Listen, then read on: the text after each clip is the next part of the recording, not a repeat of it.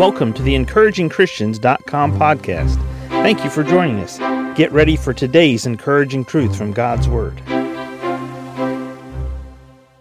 1 Corinthians 14, verse 10 reads, There are, it may be, so many kinds of voices in the world, and none of them is without signification. There are, it may be, so many kinds of voices in the world, and none of them is without signification. In other words, every person's voice is significant. We have a little dog, a little Maltese, and our dog would be the kind that we would describe as a yapper. Our dog just likes to bark and bark and bark incessantly. Somebody knocks on the door, they're dropping off a package. He barks and barks and barks incessantly. You hear the dogs outside from the neighborhood at other houses barking, and Frosty gets involved in the barking as well. Bark and bark and bark.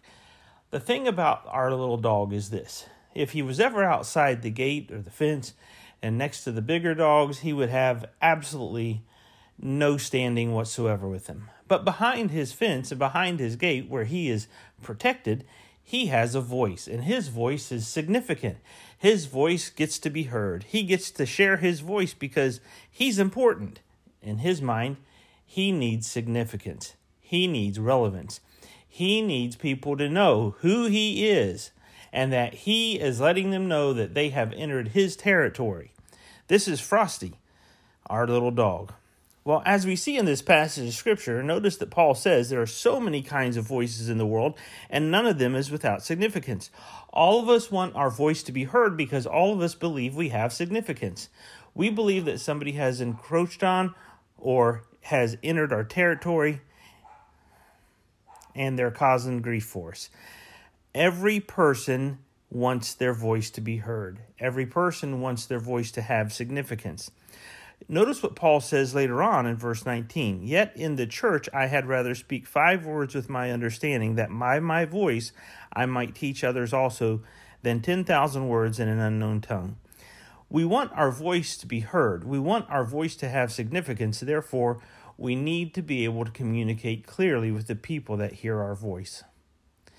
When we speak to God, we want to speak to God in language that God very clearly understands. Well, God understands all language because it's all originated from Him. But we want to speak in a language that brings honor to Him. When you stand before the throne of the King, you want to speak the King's language.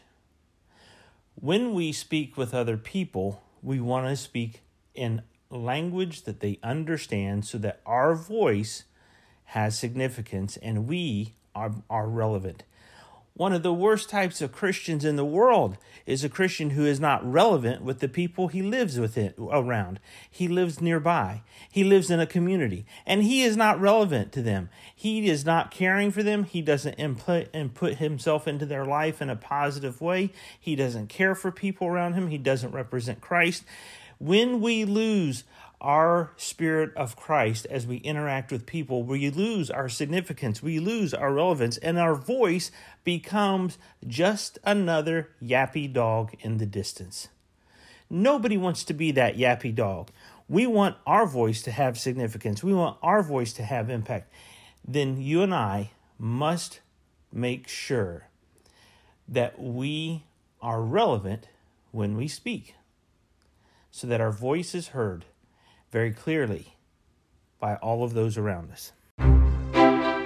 Thank you for joining us today for the encouragingchristians.com podcast. Please explore our website for more encouraging truths from God's Word.